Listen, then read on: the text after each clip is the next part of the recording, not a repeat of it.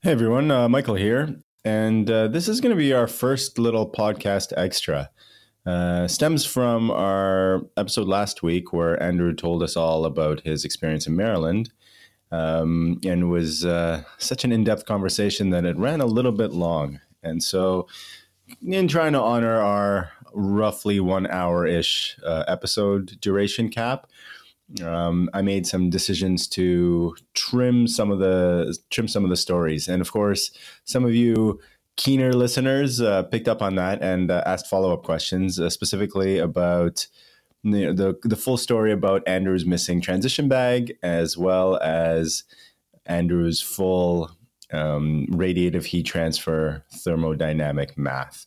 And so, for those of you who asked those questions, you ask and you shall receive. So here's uh, the, the full story of Andrew's bag and the search for it, as well as the number crunching for radiative heat transfer. Enjoy. Yeah, so basically everyone's race will have a problem. Um, mine, mine had multiple, um, and it didn't even stop at the end of the race. So this gets into the bag thing. Um, went to the bag claim, got my bike, and bike was still there. Went to get the run and, swim bags, and they said, "Oh, well." First of all, the the volunteer went off and looked, and she was taking a while, and I thought, "Oh, what's going on here?" it doesn't bode well. Then she got the the head guy over there, uh, and I thought, "Oh, this is not getting any better." Uh, they continued to look, and then he came back and said, "Okay, it's not where it's supposed to be. I'm going to go up and down the whole row because probably got put somewhere else." Uh, they went up and down the whole row, and then he said, "Okay, uh, do you want to come in here and look?" so I went in, looked up and down the whole row, and then uh, and then after that, it was basically okay, like you know, you can take a look through some of the other rows because maybe my number was 1468, so maybe it got put in as 1684 or uh, you know some kind of permutation of that. And I went through all the reasonable permutations and then just started randomly going up and down rows. And he said, okay, there's still a lot of bags here. Why don't you wait a couple hours, come back later? Um, so went home, started disassembling my bike. Uh, my dad was uh, nice enough to, to go over and look for me. Um, he spent about two hours going through the bags from the number one to the number 2000. Um, and he his his philosophy there was like, I'm either gonna get the bag or I'm gonna be damn sure that it's not there. and by the end, he was damn sure that it was not there because he went through every number three times. Um, Holy smokes! So what that I is think a happened, dedicated man. Oh yeah, well, it was either that or help me disassemble a bike that was covered in sticky nutrition stuff. Um, so and blood. so, um, but uh, yeah, so he he went through. Neither bag was there, and kind of deducing what likely happened. Um, there were a number of other people who had one bag but couldn't find the other. So that tells me that something was misfiled, right? So one bag ends up in the, the 1468 slot, another bag ends up somewhere else random. Um, both of my bags were missing, which tells me they ended up together, which means they probably go, both got filed together, but someone else grabbed them. Um, so to whoever might have my bloody towel, uh, you can keep that. I, I, don't need that part back, but I would like my helmet, my shoes, and my wetsuit, and my goggles back. Uh, yeah, that's some expensive stuff. Yeah, so I'm still waiting to hear back from Ironman about that. Um, they said that never in their recollection has this happened, uh, which I think is a bit of bullshit, but that's honestly um, you know, they're what else are they going to say? Like, oh, yeah, we lose on average 50 bags a race, right? That's not the response that they're going to put out into the public. Uh, but it could be that maybe Maryland has never lost a bag before, or never had this issue. But they basically said, okay, there's going to be you know a number of unclaimed bags for injuries or other people who forgot, and those all get collected, taken to a warehouse and then uh, they'll come. And are they going are they going to give you your pick of stuff? Like you can pick any wet in one wetsuit, one helmet, one bloody towel out of that bunch. I might have trouble finding the bloody towel if it's if mine's not there, uh, unless someone else had an accident. But uh, yeah, still don't know if I want that. Um, so yeah, it's it's disappointing. I'm sure it'll get resolved in one way or another. Um, like I hope Ironman steps up, and if it doesn't get found, like ultimately they're the ones taking responsibility for your equipment or they should be the ones taking responsibility for your equipment so the onus is on them to either return it or compensate me i'm sure um, in the 14 pages of waivers yeah, you signed you probably signed away all that stuff but I it know. would be it would be the it would definitely be the right thing to do from them Yeah, and from a public relations standpoint, like if they yeah. start having all these issues with bags missing, it's not going to do them any favors to say, you know, you spent a thousand bucks on this race and you lost a thousand dollars worth of equipment. We're not going to compensate you for it. Like, yeah, even if they're a for-profit organization that's that's focused on getting the maximum return for their investors, the maximum return is going to be obtained by having a good brand reputation as opposed to saving several hundred dollars on someone's stuff that you lost. 100%. Um, because if it was a bike that went missing, that would be all over social media and everything.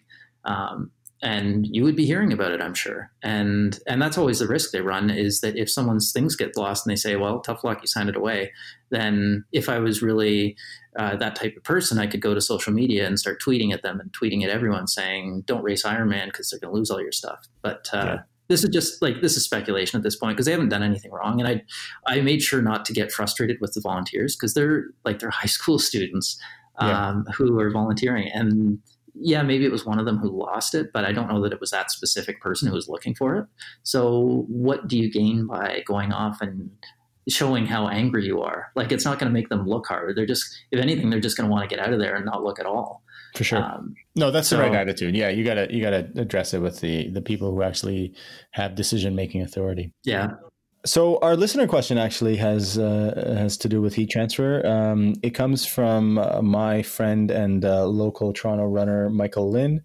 He uh, heard our episode on heat transfer and was wondering whether our advice about wearing white on uh, hot days was actually the right way to go. Um, and whether or not it was better to wear black. And uh, his reasoning, uh, based on a study that he sent me, was that black, while black does absorb more uh, radiative heat from the sun, uh, it is also better at um, emitting heat. And so, where this makes a difference is if uh, your body heats up your black garment, your black garment then will be better um, at radiating that heat to the environment, whereas the white garment will two things. Will not uh, will originally not absorb the heat from your body so it'll be like uh, one of those thermal blankets that you put on after a race. And two that it won't emit heat to the environment as efficiently. So um, on the face this argument has some um, i think some merit but uh, andrew and i respectfully disagree. Yeah so radiation is it's the most challenging type of heat transfer to deal with. Uh, the math gets kind of weird, and that weird math is what what I want to touch on. So there's a couple different things that affect the amount of heat transfer you're radiating. Um, so there's one thing called the solid angle, which is essentially if you think of a beach ball surrounding you, and you were to take something that's irradiating irradiating you, like the sun. Um, basically, from on that beach ball, the sun would trace out kind of a, a certain amount of area that it essentially is coming through. That's uh, you know that it's entering through, and that's the solid angle. So that gives you a sight factor that's used to calculate the amount of heat transfer on your surface. Um, so the bigger that sight factor, so if you have a very large sun, then that will transfer more heat to you, which is a pretty obvious thing. So basically, it comes along the line of if you're closer to the sun, um, then you get more radiative heat transfer. Same thing goes with the campfire. If you're close to the campfire, your feet get hot. If you're farther away, you feel cold. Um, and that, that all comes down to sight factor. The second part of that is there's two components to radiation. So every object is being irradiated by other objects and is radiating its own energy. And these are dealt with independently in the calculation. So the the calculation is just the sum of these two. So if you've got this radiation arriving from the sun, which is the main contributor to our bodies, it's based on um, not the temperature difference, but the, the temperature raised to the power of four, and subtract well yeah the, the total radiative heat transfer is just the temperature raised to the power of four and that's arriving through a certain sight angle or solid um, sorry sight factor or solid angle. Uh, and then there's a constant that's really small that's applied to all that. So in order to get really high heat transfer with radiation you need pretty large temperatures. And then it starts to go up really really quickly which is why when you're standing next to a campfire getting close feels really hot but if you're standing next to, um, you know, your microwave meal that came out at 50 or 60 degrees, it's not radiating that much heat back at you, even if it's taking up the same sight angle. Um, so the where the the color of the clothing comes in is the amount that you're essentially giving away to the, the surroundings. And the, um, the emissivity is something that you are impacting. Um, and the, the difference in emissivity, um, there's black body radiation, which has 100% of the, the radiation leaving that body essentially goes out. Um, versus you might have like 95 or 90% for different materials that are lower emissivity. So that could be white. Um, so you'd be you would definitely be radiating more heat out from a black garment, but the amount that you're absorbing is actually a lot higher because you might have a factor of two or three difference in the amount you're absorbing. So it sounds like, um, you know, if I can summarize, this is a really complex problem uh, that that takes a lot of things into account. But if we can maybe agree on some high level uh, high level generalizations. I know that's a redundant thing to say, but um, I, I, think that we when we when chatted about this a little bit offline, we agreed that in full sun, white is still the way to go, mostly because of that you know t to the fourth minus t to the fourth factor. The yeah. sun is, you know, the surface of the sun is very, very hot. And so there's that's why even though it's very far away and that solid angle is quite small, you still feel it so intensely on a on a bright sunny day. And so on a on a direct Sunday, white is still, uh, in our opinion, 100% the way to go. But um, at night, let's say, or maybe potentially even on an overcast day, then you could probably make the case for a, a darker or a black garment. Does that sound right? Yep, absolutely. Because now you're becoming the prime radiator. You're the hottest thing that the surroundings can see. So now you're you're the sun that's radiating right. heat outwards. And if you increase that em- emissivity from say 90% to 98%, then now you get almost a 10% bump, bump in the amount of heat transfer that you're doing. But at the temperatures we're dealing with, uh, and this is where the math kind of gets a little bit more in depth, but uh, because we're not dealing with temperature difference, we're dealing with the absolute temperature raised to the power of four if you've got a temperature of, say, well, I'll, I'll deal with Celsius, but it's meant to be in Kelvin. But um, same, same. Yeah. yeah. close enough.